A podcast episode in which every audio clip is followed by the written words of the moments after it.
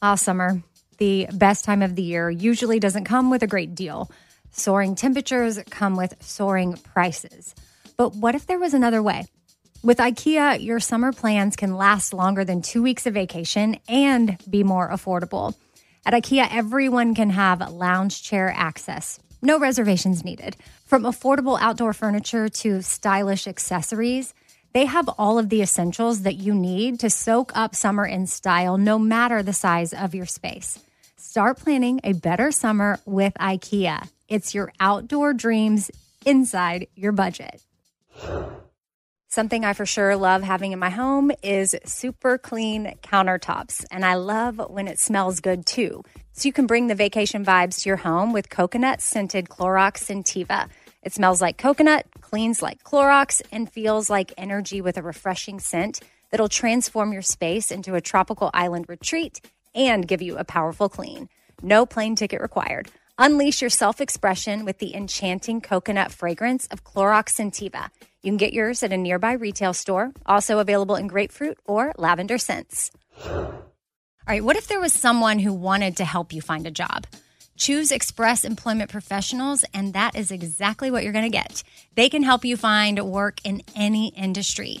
With just one interview at Express, you have a connection to endless jobs. Whether you want a contract job, a new full time role, or a summer job, choose Express Employment Professionals. Express has more than 860 locally owned locations and no fees for job seekers. Visit expresspros.com today to find a location near you. This festival and concert season will be all about the boots, and Tecovas is your stop before attending your next concert. All Tecovas boots are made by hand in a time honored tradition with timeless styles that are always on trend. And Tecovas has first wear comfort with little to no break in period. Stop by your local Tecova store, have a complimentary drink, and shop new styles. If you can't make it to a store, well, just go to tecovas.com. That's T E C O V A S.com and find your new favorite pair of boots today.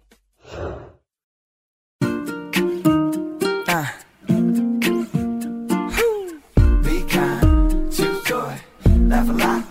EK, EK, be kind, laugh a lot. Casserole things, little food for your soul. Life ain't always pretty, but hey, it's pretty beautiful things. Laugh a little more things, tight, tighten up your core things. Said EK, you're kicking it with four things. With Amy Brown. Happy Thursday, everybody. Hope you're having a great week. I have a guest on with me today for all four things. Her name is Leanne Ellington, and I was introduced to her by my friend Laura Lee, who's at Laura Lee Balanced on Instagram. If you remember her from the podcast, or maybe you follow her on Instagram because she has such amazing recipes and a couple of really awesome cookbooks. And she was also part of our Outweigh series. She was someone that shared her disordered eating story. So she reached out to me and said, Hey, I really feel like Leanne could be great for the podcast. So she introduced us. Leanne and I started emailing, and then we finally got around to recording this week. Leanne is an author. She is a science loving educator. You'll hear that when we talk, how she brings science into things. And then you'll also hear in our chat that she is a chocolate chip cookie connoisseur and she has some amazing recipe. And if she ends up giving it to me, I'll see if she'll let me share it with y'all too, because apparently her chocolate chip cookie bar situation concoction that she puts together is pretty awesome. Leanne loves to empower women. I could tell that right away when I met her, especially since she showed up to my house wearing Empower Women tea actually the one that we sell through the shop forward which my daughter did the artwork for i was definitely surprised but i could tell she wanted to show up being supportive of what we do and that was super cool and i could just see her passion for wanting to help women change how they feel on the inside maybe we all need to be breaking up with thoughts that hold us back and hopefully after you listen to this you could maybe pinpoint some thoughts that you're having that you need to split with the four things you're going to hear us talk about are self-sabotage lasting change, and that's through some self image work. The cost of skinny, which her story is an interesting one for sure, as her dad took her to her first Weight Watchers meeting when she was only eight years old. So she has put in a lot of work to undo what she was exposed to in the diet world at an incredibly young age. And lastly, we talk gratitude. She's got some insight on why it's good for us from the science side. And then she shares four things that she is grateful for. So here is my chat with Leanne, and I hope you enjoy it. First thing, Okay, so let's talk about what's really causing self sabotage. Yeah, you know, I think it's really first important to identify what self sabotage is not, you know, so we can uh, then talk about what it is. You know, I hear from women all the time and they think, like, hey, I'm such a self sabotager. I know what to do, but can't get myself to do it. And I believe that that's actually not how it works. Self sabotage doesn't work that way in the brain. It, you know, nobody clearly says, hey, I think I'm going to sabotage myself today. You know, but what it is, is it's something going on higher up in the brain that's causing us to feel like that because we witness ourselves time and time again say, hey, this time it's going to be different, or I'm going to start again on Monday. And then we witness ourselves not following through on those promises that we keep or the promises that we make because we don't keep them. And we think, hey, there's something wrong with us. I must, there must be a me problem, you know? And a lot of women think, you know, especially around the food and body side of things, like I have a food problem, I have a body problem, I am weak willed or a willpower problem, but I don't believe it's any of those things. I think it's what's happening that's actually causing the self sabotage. So if we can identify what those are and eliminate the cause, it's the difference between like identifying that there's a fire and constantly putting the fire out versus saying, hey, there's a cause of the fire. Let's address the cause so that the fires stop popping up. And that's when it leads into what self sabotage actually is. So, what is the the girl who cried wolf part of this yeah, story? you know, the girl who cried wolf, I think we all have that version of ourselves where we're like, hey, uh, this time it's going to be different. This Monday, you know, I'm going to start something. And we, but we get to that point where we stop actually telling people about it because we are afraid that we're going to get called out on, you know, not following through on our promises. That version of ourselves, we all, you know, I can speak for myself, but a lot of women I talk to pride ourselves on being really reliable for other people. But when it comes to ourselves, we just make promises because we think we should, or it's better than not doing anything. And we end up living in the gray where we're not really in, but we're not really out. And that sometimes can be a lot harder, just kind of living in that gray. And we end up becoming that girl who cried wolf, which is like, hey, I say I'm going to do something and I don't and we believe ourselves less and less every single time that happens. It's not benign. It can actually be really harmful to our self esteem and self image. So, what do we do to break that pattern? Yeah, for sure. I think the first thing is just really like identifying the the three main things that I show my clients that cause self-sabotage and how we can eliminate those. You know, the first one would just be, you know, setting yourself up for what I call a losing game. You know, and the the diet mentality and the weight loss mentality is a great way to just kind of, you know, model this, but you know, anytime you are dealing with you commit to something and it's full of restriction, deprivation, punishment, persuading yourself to do the things that you don't want to do or that you think you should do, that's a losing game. We know ourselves. We're never going to follow through on that long term. It's just, it's too much threat to the brain. We don't enjoy something. We're always going to be forcing ourselves to white knuckle or willpower our way through. So anytime something is, you know, again that force that persuasion shaming yourself into doing something po- coercing yourself that is going to affect cause self-sabotage or what appears to be self-sabotage because not even the most you know will-powered strong disciplined person can sustain something that that's really unsustainable long term we're all going to feel like victim to self-sabotage. So the first thing is really just you know not setting yourself up for that losing game uh, the restriction the, the punishment something that's just super super hard and gets harder the more you practice it rather than getting easier the more you practice it. That's the first thing. The second thing I would say would be you can't outsmart your self image. And we're going to talk about that more, but you know, you can't out diet it, you can't out willpower it. So if you have that voice in your head that's saying, "Oh, this is just what I do. I just don't finish the things that I start. Like this is just who I am. I am weak-willed. I am a self-sabotager." You can positive motivate and rah-rah yourself to the cows come home, but eventually that self-talk and that self-image, the default that's there will take over. It will it will win, so to speak. And so again, if the self-talk is is going is counteracting what you're you know trying to stick with again it's going to win and you're going to feel like a self-sabotager but in reality you're you've just never addressed the self-talk that's causing you to f- play out again the reality that you've played over in your head I do that for sure. I thi- I mean, I'm do, sure yeah. we all do. But Yeah. I mean, you're saying that, and I know that the things I repeat to myself over and over that necessarily aren't getting me anywhere. Yeah, for sure. They're holding me back. Yeah, and this is um, this is never me coming from some high mountain. Even when I talk to my clients, i it's not like, oh, that was so 2016. Like address that. You know, this is the kind of awareness and language that I'll be practicing the rest of my life because it's such a, a you know a, a, pertinent thing. You know our thoughts create our outcomes. Our thoughts create our results. And if we don't align the two we're going to end up you know again falling into that self-sabotage trap. But it's not really self-sabotage. It's just our brain that habitual thought pattern that's just kind of just doing the same thing over and over and, again. I mean i'm sure you'll get into this. When you tell yourself that lie say the first one comes to the head of like i'm this is just who i am. I'm always this way. I am this. And it's something negative. Do you have something you instantly yeah. recommend we do to you know no, it's a, and it, it is a bigger conversation because it's really like committing to shifting the thinking. But one of the things, the distinctions I teach my clients is the data versus the drama. You know, the drama is where all the shame, the blame, the guilt, the comparisonitis, the inner perfectionistic thoughts are, that's where they live in the drama. So just to give you an example, I ate a cookie. That's just the data, right?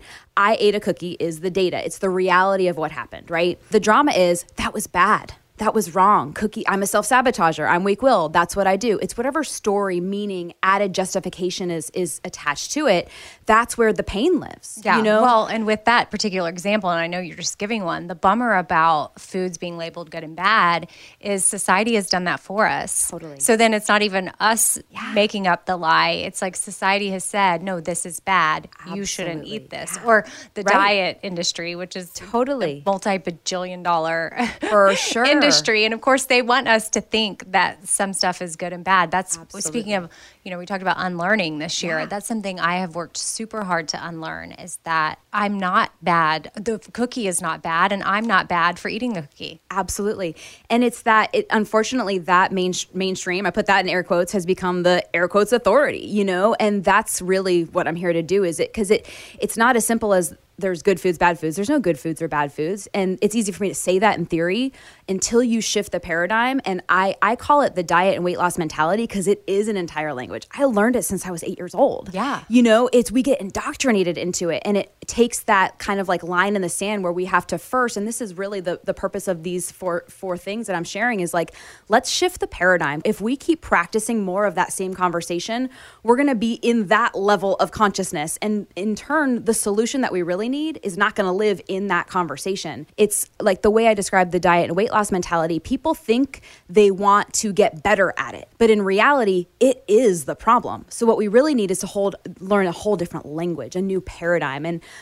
unfortunately, the, the a lot of the health and, and weight loss and wellness world isn't really talking about that. They're having conversations about the same things, like there are no no food, good foods and bad foods within the context of the same paradigm. So the conversation doesn't change. And the only way the game can change is when we change the conversation. It's not enough to just acknowledge. We have to actually make those shifts in our brain. And just like you, I was indoctrinated into it too. So it's a hard shift to make. But the first step is uh, becoming aware that the language and the, the paradigm of thinking that we're using is the problem. Right. Food's not the problem. Right. It's, and the good yeah. and bad cookie, that was the example. But any language we're saying in our yeah. head, that if we're repeating it and that becomes the mantra if it's negative then that's the yeah, problem. exactly. That the drama lives in the judgment. So you ask what's the easiest way to shift it? The easiest way to shift it is look for the drama bring yourself back to the data. Look for the drama bring yourself back to the data.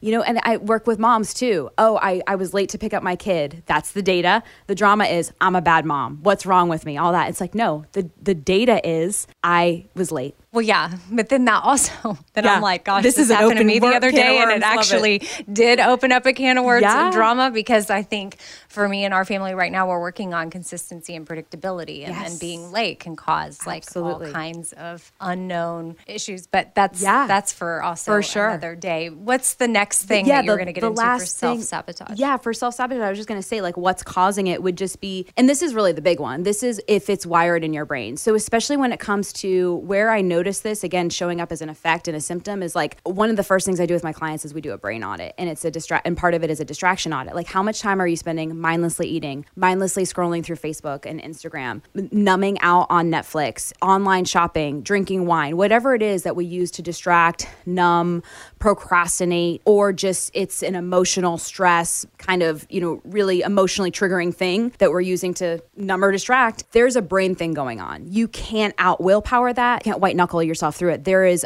what our brains are actually looking for is this oxytocin, and we're giving it endless amounts of dopamine. And so we're being overfed yet undernourished. And what we really need is this like social emotional connection in our brain. And so again, you can't outsmart and out, you know, willpower the wiring in your brain. And unless that gets addressed, you're going to constantly show up as if you're a self sabotager, but it's just your brain doing its thing. So you're confirming to us because I fully believe this, but I think it's hard for people to grasp at times. It was for me.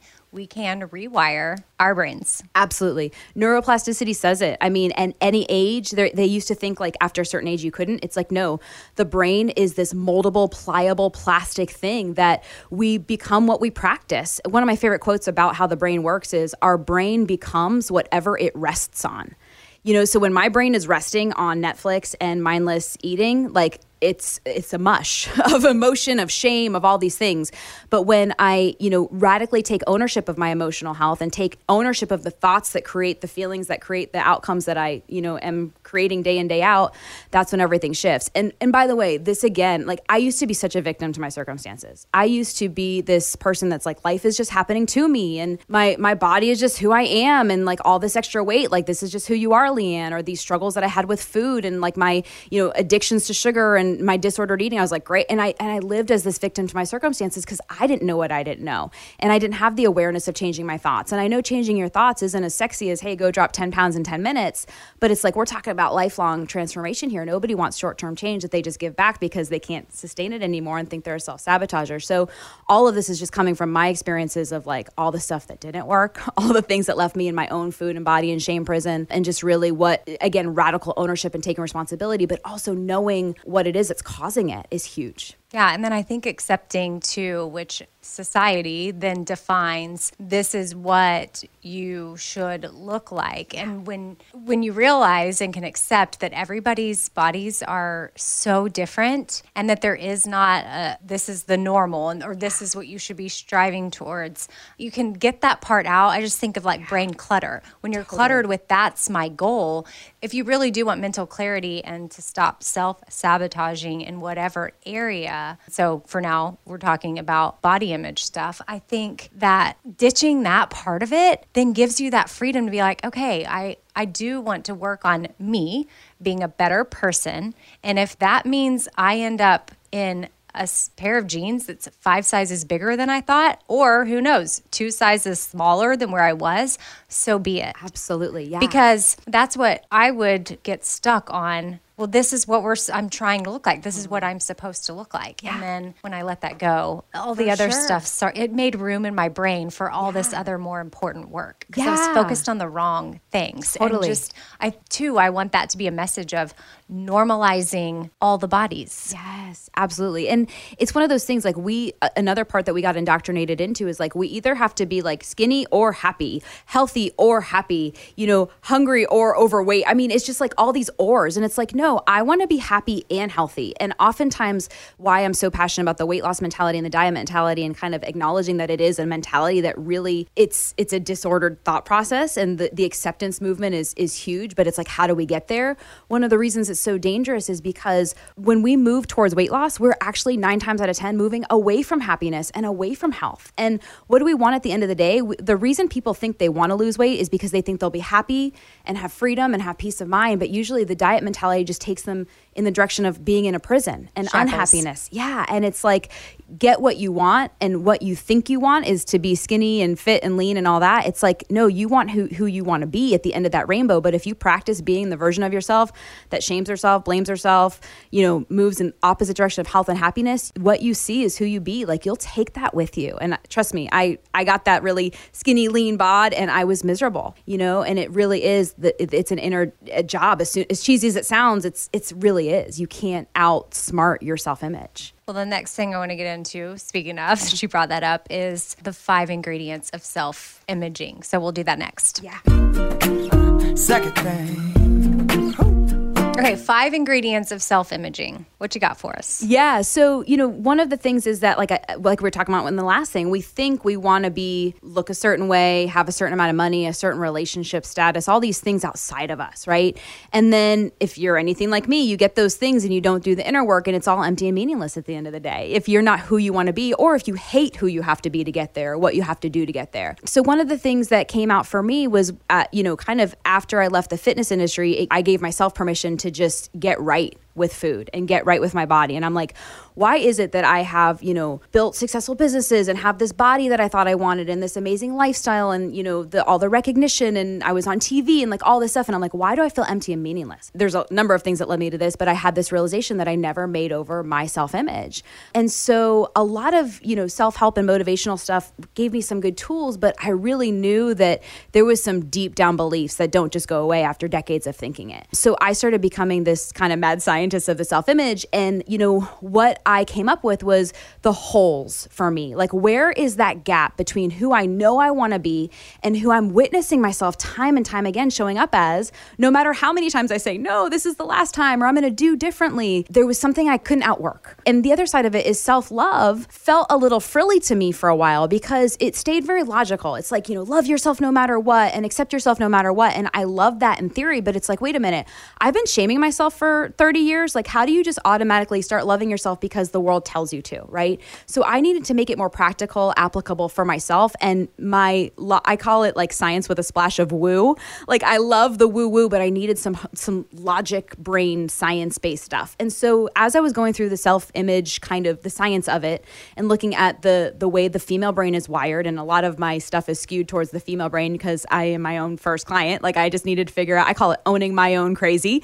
Um, is how I help other people own theirs. And when I say crazy, I mean we're not crazy. We're just human, but we feel like it sometimes. So the five ingredients are self acceptance, and we'll talk about that, self care, self esteem, self worth, and self endorsement. And I'll just quickly take you through all five of those, and you can ask me anything that feels yeah. curious for you. Self acceptance is, you know, it's twofold. It's accepting yourself where you are, the weight that you are, wh- like wherever you are in life, but without all that shame, without all that blame, without all that comparisonitis, without, without all that perfectionism. So much easier said than done. But, you know, the question I ask people is like, what's the alternative, right? Every, where you are right now is where you are right now. One of my favorite quotes is when you argue with reality, you suffer. So when you argue with where you are currently, you suffer. When you argue with your weight, you suffer, right? So, any alternative to accepting where you are and who you are right now, you're going to be constantly living in the past. And the solution doesn't happen in the past. The solution happens here and in the future. So, you're automatically going to be problem focused rather than solution focused. But here's the other side of self acceptance that people don't talk about. Because I think a lot of people talk about accepting who you are, but you don't always have to like where you are right now you're allowed to want to say, hey, you know what? There's a version of me that I would feel better in my body, feel better in my accomplishments, all those things. Like you're allowed to desire to want more for yourself, but don't shame yourself in the meantime while you're here. And I think that's what a lot of like self acceptance movements are saying is like, no, you're not allowed to want to change your body. You're not allowed to change yourself because that means you're not accepting yourself. And I think it's the difference between like loving and liking yourself. I can love myself and and prefer to be a version of myself that serves me. So the other side of self-acceptance is accepting that you don't have to accept where you are right now, but stay in the, the love conversation while you get there. Gotcha. Yes, I've used that before, but not on myself. I've used that to a family member or your spouse, or, you know, I love you, but I just don't like you right now. Absolutely. But we just need to continue to love ourselves and Yeah. stay the course. Yeah, absolutely. And accept where we are because when we argue with the reality of it, we're focusing on problems and that's where the suffering comes in. Yeah. Gotcha. So that's self acceptance. Self care is three dimensional. You know, a lot of people are talking about self care right now like it's a food and fitness thing, like it's a bubble bath thing, like it's a journaling thing. And that's definitely part of it. But the paradigm I teach my clients is I teach PMS. It's physical, it's mental, and it's social emotional. Social emotional, I'll come back to, you, but it's that part of the brain that we that that shows up when, when we were talking about in thing one about that mindless eating and mindless consuming, mindless scrolling. It's that social brain that we're actually looking for connection and oxytocin, but we're feeding it lots of dopamine and like short term gratification. But I'll come back to that. So physical, mental, and social emotional. Physical is like, what do you need physically to take care of yourself. My definition of take care of yourself is is your nervous system healthy? The nervous system is the queen of everything, or the king if you're a man listening. And it's basically the system of every system in our body. So, however, the nervous system is reacting right now, whether it's nervous or whether it's relaxed and at ease, it dictates like what branch of your nervous system you're in, but it also dictates every system below it. So gastrointestinal system is affected, adrenals, cardiovascular system, musculoskeletal system, respiratory system. I could go on and on and on.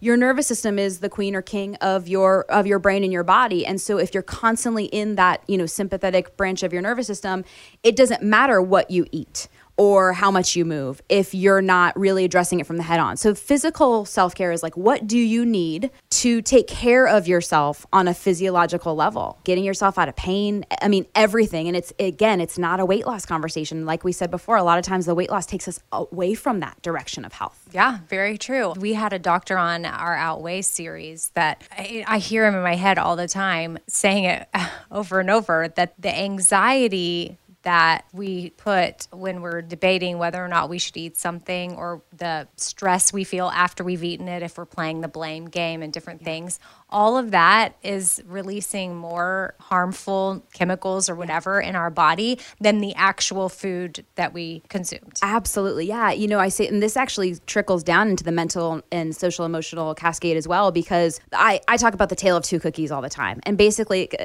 notice the theme of chocolate chip cookies always is my, in my examples shows you where my love of food is. But if I eat a chocolate chip cookie and I'm eating it with peace and freedom and enjoying the deliciousness of it and connecting with my friends or family while I eat it, I'm in that relaxed branch of my nervous system. And all system of systems are firing optimally. Gastrointestinal is firing optimally. You know, I'm producing, you know, dopamine and serotonin and oxytocin and uh, musculoskeletally I'm relaxed and my my respiratory system is relaxed versus same cookie, no different. The data is I ate a cookie, but if the drama is shame, like I shouldn't eat that, that's bad or this is wrong or this is what I do, I'm in that sympathetic branch of my nervous system. Cortisol, adrenaline, epinephrine, my muscles are contracted, my breath is, you know, you know, not optimally firing. My gastrointestinal system is shut down because it thinks I'm running from a saber-toothed tiger. Like two totally different cascades that are happening based on the thoughts that we're thinking.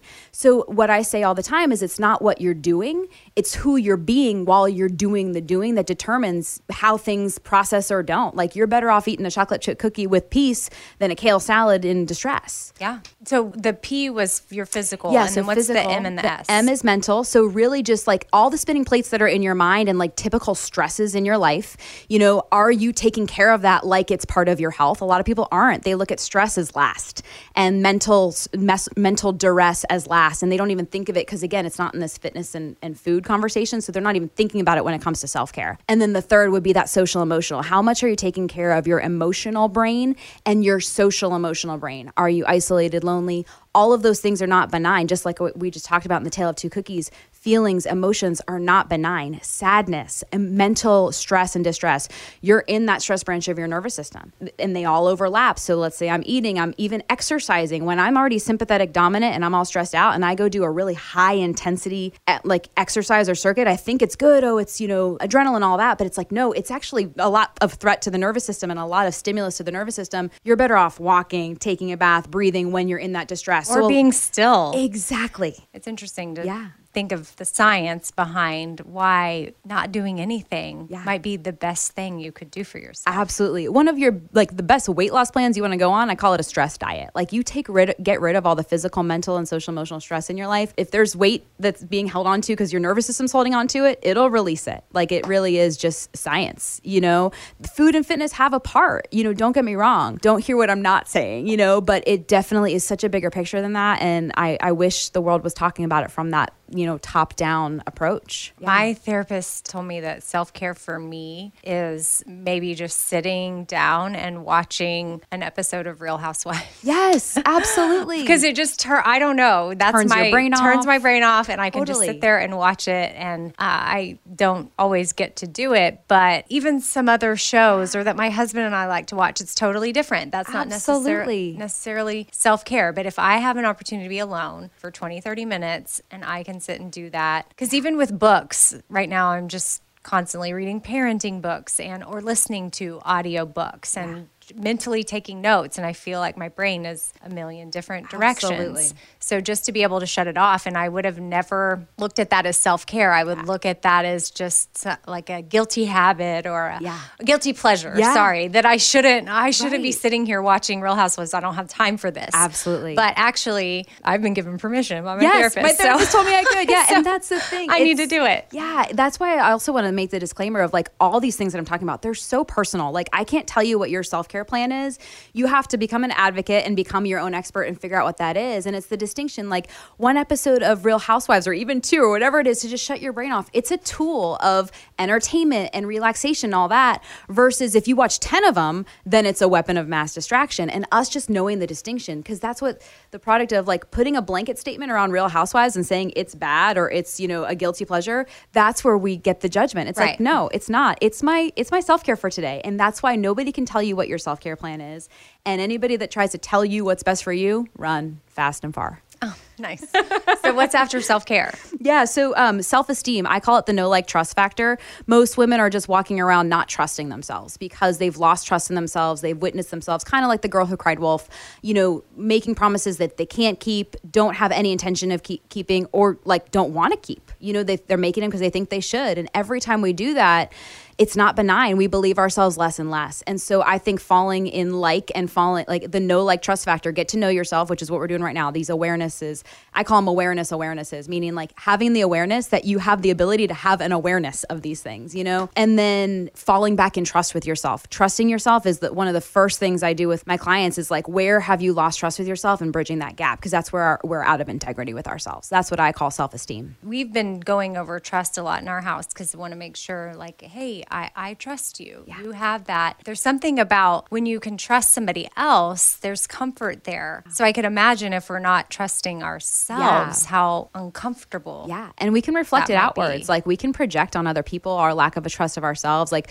really, if I were to bottom line the trust factor, it's like the promises you make and the promises that you keep. Like, if you just monitor those two things and you like commit to being absolutely in integrity with those two things, your self esteem will just go through the roof. If all you do is monitor your promises. Yeah. Easier said than done. Yeah. You know, I'm school, I'm coaching myself all the time. Like, this is me talking to me too, you know? So, and then, yeah, the fourth one is self worth. Like, know what you're weighing, know what you're measuring. I grew up with a currency of when I lose a certain amount of weight or when I weigh a certain amount, jean size, how many push ups I can do, money in my bank account, relationship status, how many calories I ate that day. Like, we're weighing and measuring ourselves by all these external factors. And by the way, those can be really powerful tools. It's not like totally stop weighing and measuring yourself by those things, but know when they're a tool and know when they're a weapon of comparison, shame, all those things, and then create a currency that actually reflects who you want to be. And that, again, is just a rewiring of thinking and, and shifting what you're weighing and what you're measuring. That's my definition of self worth. Because when I was just weighing my weight and, you know, clients or likes on Facebook, you name it, like I've weighed and measured them all, it's empty and meaningless. And it doesn't give you what you think it'll give you unless you really have that inner, inner knowing and love. Oh, and I'll just take this opportunity too to remind people that that's why we should never compliment someone's body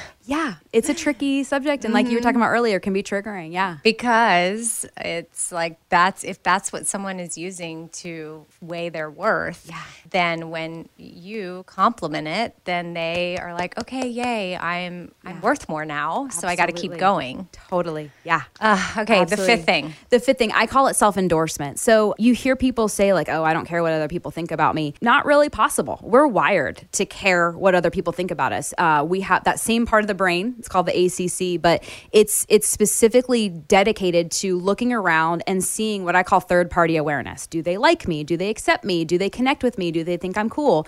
It's that social brain. Interestingly enough, it's actually bigger in the female brain. That's one of the differences between the male and the female brain. 99% of the male and female brain genetically are the same, but it's that 1% difference that makes a massive difference. Why women are told they're more emotional or wear their heart on their sleeves. We physiologically have a bigger emotional pain center in our brain. So we're wired to look for what other people think of us more. That's why I believe that the self imaging work is actually, I don't want to say more important for women, but that's why I, I'm, you know, more purposeful about bringing it to women because we kind of need it more. But self endorsement, what's not possible is not caring what other people think about us. What is possible is caring what you think and say and feel about yourself.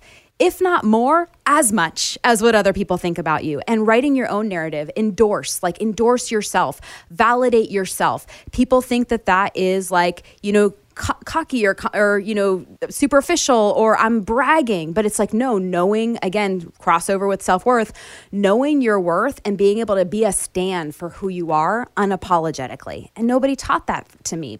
I was always looking like hey do they think i'm cool? Okay i must be cool. Do they think i'm an expert at what i'm talking about? Okay i must be an expert. Do they think i'm beautiful? Okay i must be beautiful. And that's a losing game. It's fleeting. It doesn't work um, and it's no fun at the end of the day Oh, okay. Yeah. yeah. I'm yeah, I'm taking notes. I see some people do it beautifully. I see some people do it in sort of a taggy way. I'm like, oh, get over yourself. But some people I am envious of their confidence and how much they believe in themselves. Yeah. And they are their best self promoter. Yeah, for sure. Ever. And we all need a little cheerleader, you know, squad in our in our back uh, behind us. We all need that support. But it's when we when we rely on it that I think things can get in trouble and we can't produce it for ourselves. And I get it too. Like confidence is compartmentalized compartmentalized and you know we're confident in one area. And again this is always this is just what i'm working on the rest of my life. I think these that's the other misconception of all this self-image stuff. It's like one and done. No it's like to me this is a lifelong game. Like new level new devil. I don't deal with like the the food you know disordered eating anymore but like i have other coping mechanisms or i have other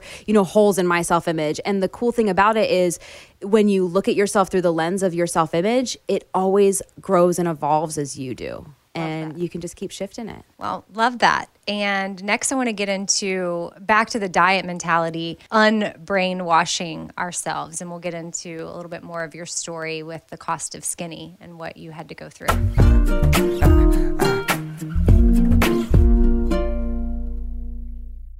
All right, so I've been saving on shopping this year by only buying new clothes when I've sold some clothes that I no longer wear. And what this has done is it's forced me to be super wise when I'm adding clothes back into my closet. I want to update my wardrobe for the long haul without spending a fortune, and that's where Quince comes into play. You can go see for yourself all the awesome stuff they have. Uh, especially for summer right now, like European linen dresses and blouses and shorts from $30, washable silk tops, 14 karat gold jewelry, so much more. And if you're like me, you're like, hmm, this just seems too good to be true. Well, what Quince does is they partner directly with top factories and they cut out the cost of the middleman and they pass the savings on to us so we are getting things for 50 to 80% less than similar brands. For example, I'm literally looking on their website right now at this open knit cover up maxi dress that'll be great for the summer, 100% organic cotton, and it's $49.90. It could retail for $148, so that's 66% savings. And with warm weather here, you need to check out Quince all you got to do is go to quince.com slash Amy for free shipping on your order and 365 day returns. That's Q U I N C E dot com slash Amy. You're going to get free shipping. Again, 365 day returns. That's quince.com slash Amy. Ah, summer, the best time of the year, usually it doesn't come with a great deal. Soaring temperatures come with soaring prices, and vacation disappears quicker than ice cream melts. But what if summer doesn't have to come with a scorching price tag? What if there's another way? With IKEA, your plans can last longer than two weeks of vacation and be more affordable. Here, everyone can have lounge chair access, no reservations needed. From affordable outdoor furniture to stylish accessories, we have all the essentials you need to soak up summer in style, no matter the size of your space. Dreamy getaways can mean the perfect reading nook right outside your window, picnic in the shade, or taking your morning coffee to meet the morning sun. Really, any meal tastes better outside. Create that summer escape for family and friends and start planning a better, more affordable summer right now. You can be the host with the most and the least worries. This summer, make your doorstep the perfect vacation destination with IKEA. It's your outdoor dreams inside your budget. I don't want to waste my time taking vitamins that aren't really going to do much for me. Like, I want research. I want to know, like, hey, this is actually doing something for my body. And Ritual knows this. That's why they conducted the research. They've done clinical trials on their Essential for Women 18 plus multivitamin. The results? Well, it increased vitamin D levels by 43% and omega 3 DHA levels by 41% in just 12 weeks. And as a woman, I want healthy vitamin D levels and omega 3 levels. And all I got to do is take my Ritual Essential for Women 18 Plus multivitamin every morning. I take them on an empty stomach, but sometimes if I forget, I may take them in the afternoon. It's really up to you when you want to take them. There's nine key nutrients in two delayed release capsules. And what the delay release capsules does for us is it optimizes our body's absorption of these nutrients. It's gentle on the empty stomach. Like I said, I can take it first thing in the morning and I'm totally fine. And with a minty essence in every bottle, it actually makes taking your vitamins enjoyable. No more shady business. Ritual is essential for women 18 plus is a multivitamin that you can actually trust. Get 25% off your first month at ritual.com slash four things. Start Ritual or add Essential for Women 18 plus to your subscription today. That's ritual.com slash four things for 25% off. All right, if you want to look cute and feel comfortable at the same time when you're, you know, at a festival or a concert because it's festival and concert season right now, it's got to be all about the boots. And Tecovas Boots is where it's at. That is your stop before attending your next concert. I've loved my Tecovas anytime I wear them or I get a new pair. They feel comfortable on the first wear. I don't have to break them in. Tecovas has seasonal and limited edition offerings this spring, including men's and women's boots, apparel, hats, bags, and more. And all Tecovas boots are made by hand in a time honored tradition, which is super cool. They've got timeless styles that are always on trend. And really, you just got to stop by your local Tecova store, try them on for yourself, and see what I'm talking about. You can have a complimentary drink while you're there, shop new styles. The smell of fresh leather and a friendly staff are at your service. Many stores have leather custom branding to make your boots truly personalized, which I love. And they've got regular live music and events. There's no in store experience like it. If you can't make it to a store, just visit tecovas.com. That's T E C O V A S and find your new favorite pair of boots today. Here we go. Third thing. Uh, uh, uh. Okay, so while I had an eating disorder and crazy unhealthy relationship with food for sure for many many years of my life uh, don't know that it, it resulted in anything like you had going on how in the world did you end up with back surgery? Yeah, ironically, so I lost all this weight and then got into the fitness industry and was this, you know, air quotes expert for in the fitness world and I was on TV and newspapers and people think it was like, "Oh, she was carrying around all this extra weight, that's how she hurt her back." It's like, "No, I was actually at the height of my career and I was in great shape when I injured my spine." And you ask 10 different doctors what they think happened and they'll give you 10 different answers, but I think what happened was first of all, I think if I knew then what I knew now, I could have avoided it, but I'm also grateful that it happened because I wouldn't be able to ha- be here having this conversation with you if it didn't. You know, there was a greater purpose in it. But basically, I was this sedentary couch potato kid, teenager, brought it with me into adulthood. I never discovered exercise until I was in my mid 20s. I was in chorus and yearbook to avoid PE. So what I did was as an adult, I never had these like functional movement patterns or like the patterns that athletic kids have growing up. So I went and got really, you know, fit and lean on top of a very unstable body. It first manifested itself with a little bit of shoulder pain that I felt was maybe like a an injured uh, rotator cuff, and then it turned into debilitating back pain. That it was about four years in between my first spell of pain and my actual surgery, where I did everything I could to avoid it. You know, pain management. You know, we did the, X-rays, the MRIs, all that, and nobody could really address the direct cause. To be honest, basically, it it culminated and it got to the point where like I needed an emergency surgery because it was not getting better, and and there was a lot of basically calcified, hardened nerve fluid sitting on or disc fluid sitting on my nerve. So they needed to get in there. So the surgery was a success, but I actually had a lot of neurological struggles afterwards. Like the left side of my body and the right side of my body felt different. I cognitively, emotively, the way I described it is like the lights went off when I went under anesthesia and I was just different when I came back on. Like I felt more physically and emotionally. I just processed things different. I had a, like balance issues. I was scared. You know, I was 25 at the time and I was like, what's my body going to be like at 35, 45, 95? And so I had to become my own advocate and basically, you know, physical therapy, you know, musculoskeletal stuff like didn't help. I need I knew something inside me was like this is a nerve thing. So I went and, you know, studied the nervous system, the physical, which led me to the mental and emotional and it's uh, causing us to have these conversations now, but I realized like literally that that weight loss mentality, the harder, faster, more, no pain, no gain. I just wasn't listening to my body. What my body was telling me to do was like slow down, get functional, probably go eat a sandwich, Leanne, like get some bread in you, get some, you know, carbs in you. I was it was just a, a combination of just like I had not healed my f- struggles with food and I was depending on exercise to outburn what I was eating. And I knew that if I stopped, I would gain weight. And I would have rather like dealt with an injury at the time, that's just who I was, than go gain weight. It was a part of my disordered thinking. But, you know, the dysmorphic relationship with my body, like no matter how thin I got, you know, I call it the face off between my fat head and my skinny head. I had this awareness at a photo shoot for a magazine. I was contributing to Fitness RX magazine at the time. They were like wanting me to share my before and after story. Long story, a little less long. My editor kind of double dog dared me to do a bikini shoot, and I had this breakdown like a week out from the bikini shoot where I was just like the leanest I'd ever been, like looking at the mirror at my like toned arms and my flat tummy and all the things I thought I wanted. And I was just hysterical because that's when I knew nothing had shifted. I call it the face off between my fat head and my skinny head. Like I literally had that's when all the self-imaging stuff really you know surfaced for me. So you know it's this prison where it's a prison of thinking like it's never enough like never skinny enough never fit enough never successful enough and it is a cost you know? And again if you keep looking at it like the weight is the thing that you want or the weight loss and diet mentality is the thing you want to get good at you're going to keep practicing more of the problem.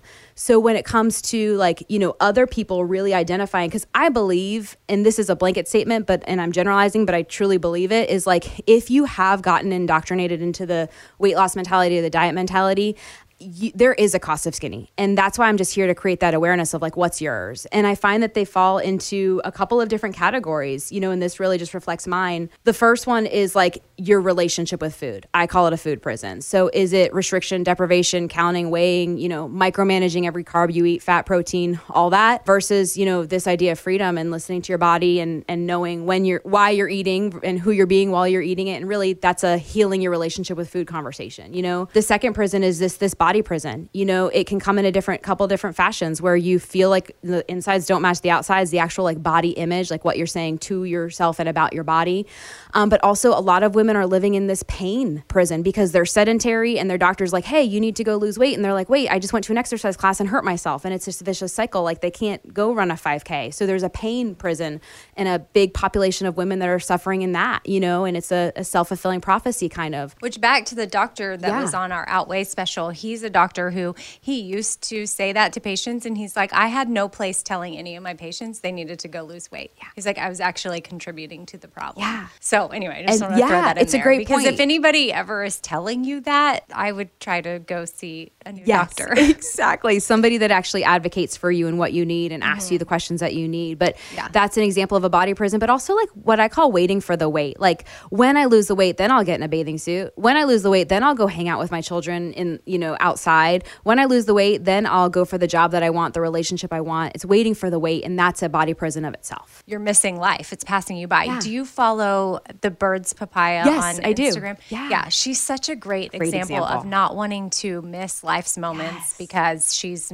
not going to let. There was a time in her life where she would have missed swimming with her kids because she was worried about how she looked in a bikini and cellulite and this and that, blah blah blah. Absolutely. And now she's just out there rocking it. She rocks it. and is such an encouragement. So yeah, I agree. I'm so inspired by her. yeah, yeah, same, same. The other two prisons to just be aware of, you know, that like social and relationship prison. Like I can't even tell you how many women I talk to that their weight is a third wheel in their relationship with their partner, with their kids, like the who they're being in front of their children about their weight. Where is it affecting you relationally, but also just like missing out on social things like, oh, I can't go there because there'll be food there, or there I can't eat that, or like what if people see me in a bathing suit or shorts or whatever, and it's just like this social prison. You know, that's the other cost of skinny. The last cost of skinny that I want to bring awareness to, I think it's the most important one. It's your relationship with yourself. You know, for me, my emotional home, as in like this was my identity. These were the goggles I saw myself through. My emotional home was fat, even though fat's not a feeling. I made it a feeling. My emotional home was shame and, you know, self-abandonment and self-rejection and and criticism and and you know, comparisonitis. Like that was my emotional home. That was my cost of skinny because I was so focused on who I wasn't and focused on and by the way, it would have never been enough. I would have never been skinny enough. It wouldn't have mattered because my identity was fat. And so those are the four main prisons that I invite people to look out for is the food prison, a body prison, a like kind of social and relational prison, and then your own emotional home, what what where do you spend the majority of your time Yeah. emotionally? And I know for you, the weight stuff started early and wasn't even your fault. And I think a lot of listeners don't know when you think of how you are as a parent and what you're projecting onto your children. I think of how I did some harmful things. I've only been a mom almost three years now because we adopted, and uh, they're older. So my daughter even remembers she's seen the shift in me and how I wouldn't allow certain foods and how I ate one way, and then now how I'll have ice cream with them. She notices that noticed different. Or if we're at the store and I allow certain candies to be or chips to be thrown in the cart that I would have never allowed, and she's like, "You're so different than you used to be. I would have never thought you would have let us buy that." And so it's you know it, it's not just affecting you; it's affecting those around you. And I know for you, quickly just share the butter story from when you were eight years old, Yeah, right? I remember, you know, my dad took me to Weight Watchers when I was either seven or eight. I was in third grade. My brother and I were making omelets in the kitchen, and he saw us using like a whole stick of butter because we just didn't know. And my dad, I just have to say, is ama- he's my biggest champion, my biggest fan now. And the drama used to be my dad caused me to gain weight. The data is no, he took me to Weight Watchers. Um, so he took me to Weight Watchers because he was scared I was going to turn out like him. He was just loving me the best way he could. But I didn't know that at the time. And I developed a lot of uh, daddy issues around it, you know, that I had to go heal. And that's another thing when I talk about like taking radical ownership and responsibility. I talk to a lot of women, you know, the majority of the women I work with are in their 40s, 50s, and 60s. And, you know, some of them are living in a narrative where it's like, well, this is how I'm going to be because my mom did this to me or like I had a horrible childhood. And there is absolute, you know, love and compassion for our past. And we have to, at some point in time, take ownership for who we're being right now. It's not to dismiss what happened to us, but when it comes to the narrative of us taking ownership and healing something, we have to, I believe, take ownership of what we have the ability to do now and focusing on, you know, what we didn't get from our families or what was done to us, you know, with our story around food or whatever. Um, although it can be really powerful to just, you know, resolve that, it's also very problem focused. And again, your solution lives on the other side, you know? So that's the other thing. A lot of women I work with had it, air quotes, done to them. And here at the end of the day, parents are just doing the best they can with what they got and trying to love their kids, you know? And I have clients that come to me and say, Hey, I've noticed my daughter's gaining weight. And the first thing I say to them is, You have to become who you want to model to them. That's the solution to that, is become the model of what you want them to learn. It's not about what you say it's about what you do. Just like your daughters notice mm-hmm. she didn't notice the, the food. She noticed the carefree version of you. She noticed the freedom version of you that was like hey this is delicious. We're going to enjoy this together. And it was the energy that she really noticed and then she, i'm sure she put those words to it but she first noticed that energy from you. And you both win. You get to be that version of yourself as a mom and she gets you as a mom because you're modeling it of it's just who that's what i mean by who you're being. That was you not just doing a doing it was you being a different version of yourself. And that's what reacted in you doing differently. So it's huge. Yeah, i'm much I love it. This version of me. Especially yes with well you're doing the work i hear i mean you really are you're asking the questions and it, it's we're all on that journey it's a lifelong journey Fourth thing with Amy Brown.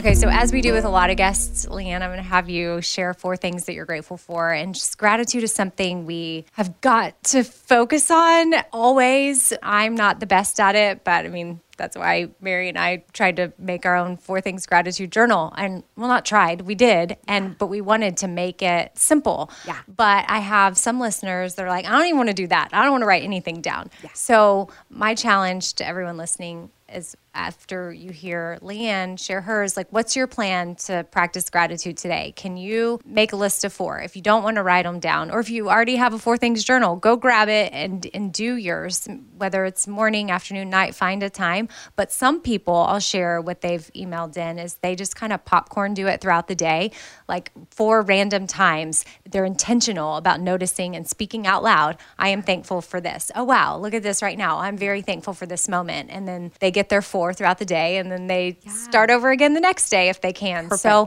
it's not anything that you have to write down, although I, I think there is power in writing it. Yeah, and is. I have noticed that in myself. But if you're just easing in or dipping your toe in the gratitude pool, and you know, I think right now with where we are in this season, 2020 is rough as it is. There's a lot going on, but we're entering election time and we have to take care of ourselves. There's a lot of negativity out there. And I just want it to be Christmas time. I want the election to be over. Uh, but take care of yourself. If you are watching the news, limit your news. If you are noticing a bunch of politics stuff on Instagram, monitor how long you're on there. Make sure you're following diverse things. You're not just inundated by one side or following hateful people spewing this and that about either side. I don't care which one it is. Let's take care of ourselves during these times and choose to be kind and then also focus on what we can do for ourselves. Mm. And, you know, gratitude is something you can do for yourself. So, with that said, Leanne, and also I want to point out I'm thankful. It was really cool when I opened the door and we had never met before, but I opened the door and Leanne is wearing an Empowered Women, Empower Women shirt that my daughter Stashira designed, which is so awesome. And when Mary and I were putting that together, we wanted a way to give back to organizations that are supporting women and girls all around the world. So that is cool that you have that on. It's And one of it's I- what I think about this show and what you're doing. Oh, really. Oh, well, thank Yeah. you. So that warmed my heart. And then I just think of Stashira, my daughter, and how mm. she did such a great job. So I'm thankful for her too. See, then it's like a domino. It then you can be like, oh, It's and then I'm thankful for, and then I think of her soccer game this week, and I'm thankful for her soccer coach. And like, it's a, Absolutely. It, you, it's, I know sometimes it seems daunting, but you can think of the things. So Yeah, with that said, I would like to hear what you are thankful for. Yeah, and just a quick little kind of caveat about that. You know, I also used to struggle with the whole gratitude thing. I thought I was doing it wrong. Like it became a shopping list almost for me, you know? And so the distinctions that came for me are really just like, first of all, what's the alternative? If I'm not in gratitude, I'm in lack. I'm thinking about what I don't have, who I'm not being, what's not working, what um, where I'm not enough, you know, and it, it really is talking about this self-image and identity thing. It like the conversation for me shifted from like, instead of doing gratitude, how can I become the version of myself that practices gratitude? And it really is just literally like, what do they say? Where energy goes, um, or where time goes, energy flows, right? And so it's like if your focus, or where focus goes, I should say, if your focus, it's literally a shift in focus. Like you just demonstrated that cascade when you fo- shifted your focus to gratitude, it was a cascade, a cascade, a cascade. And that's really how energy works. Like we get to choose, like, what are we focusing on, you know? So in terms of gratitude in general, focusing more on what you do have and what you do want more of and like the solution that you want to create. And one of the things I do is I'm almost grateful in advance that's one of my versions of faith, like being grateful in advance for what I can't yet see.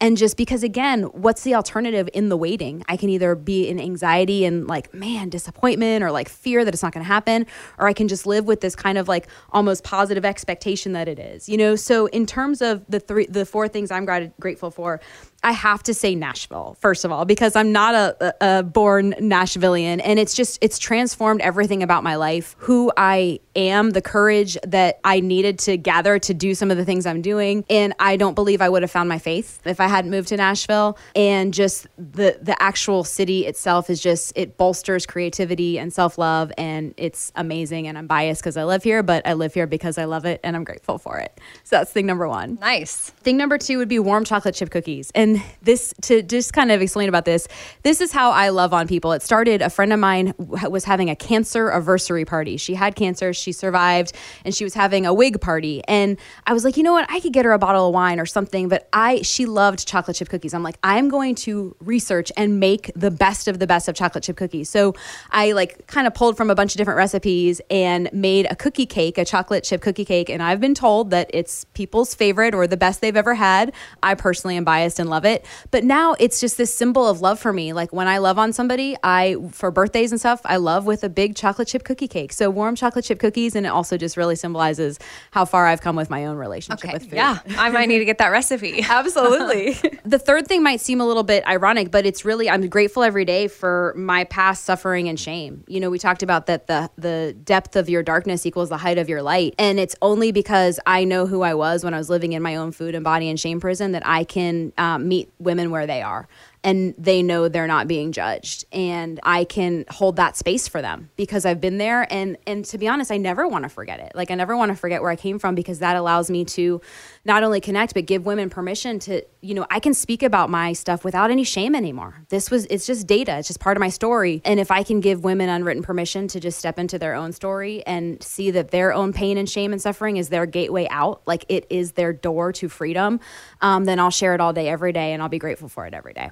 fourth thing would be having four seasons in the year. I grew up in Florida where we had two seasons, hot and hotter, and just being in a place where there is a summer, a winter, a fall, a spring. I Which is your favorite? fall for sure. Oh, just yeah. the Okay, burst of colors and of course the pumpkin spice, everything, and just being able to see the distinction. Like we all have our own metaphorical seasons, but just having actual seasons to kind of create a clearing when you need it is priceless. Oh yeah, we. I think I know that most of my listeners, their favorite time is fall too, because we do a four things fall pullover, Yeah. and people have gone crazy for them this year, which is awesome because they support My Life Speaks and Haiti right now and the work that they're doing. But we have a burnt orange one with different four things and a maroon one with a, another four things, and they're so people are so excited Yeah. to get them. I think that we're just so eager for fall, and Oh, the yeah. temperature started to drop here a little So bit. nice. So I am so with you on the fall, and I think most of my listeners are in with the fall, or my Four Things community, um, or at least people that shop Espoir, because the fall pullovers, I They're my, adorable. now I'm like ready for next fall, so maybe we can add another color. Last year we just did the orange, then we added the maroon, and then now I'm like thinking,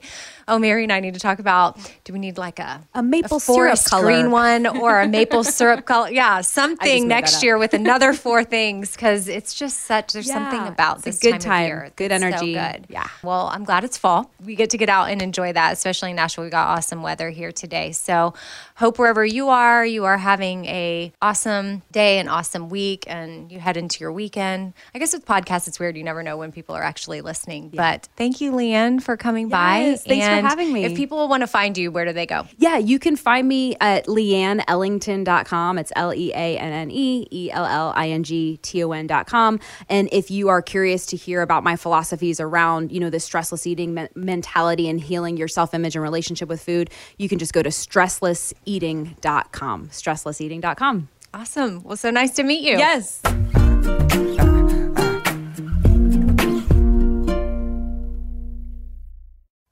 All summer, the best time of the year, usually doesn't come with a great deal. Soaring temperatures come with soaring prices. But what if there was another way? With IKEA, your summer plans can last longer than two weeks of vacation and be more affordable. At IKEA, everyone can have lounge chair access. No reservations needed. From affordable outdoor furniture to stylish accessories, they have all of the essentials that you need to soak up summer in style, no matter the size of your space. Start planning a better summer with IKEA. It's your outdoor dreams inside your budget. All right, this show is sponsored by BetterHelp. It's a simple truth that no matter who you are, mental health challenges can affect you, and how you manage them can really make all the difference. That's why everyone should have access to mental health support that meets them where they are and helps them get through things. Now, BetterHelp provides online therapy on your schedule. It's flexible, simple to use, and more affordable than in person therapy. Connect with a licensed therapist selected just for you. Learn more at betterhelp.com. That's better, H E L P.com. BetterHelp.com. This festival and concert season will be all about the boots, and Tecovas is your stop before attending your next concert. All Tecovas boots are made by hand in a time honored tradition with timeless styles that are always on trend. And Tecovas has first wear comfort with little to no break in period. Stop by your local Tecovas store, have a complimentary drink, and shop new styles. If you can't make it to a store, well, just go to tecovas.com. That's T E C O V A S.com and find your new favorite pair of boots today. Every family has an origin story, one passed down through the generations. Mine happens to be a mystery involving my great great grandmother left behind in Sicily. I'm Jo Piazza, and my new podcast will transport you to the gorgeous island of Sicily as I trace my roots back through a whodunit for the ages. Listen to The Sicilian Inheritance on the iHeartRadio app, Apple Podcasts, or wherever you get your podcasts.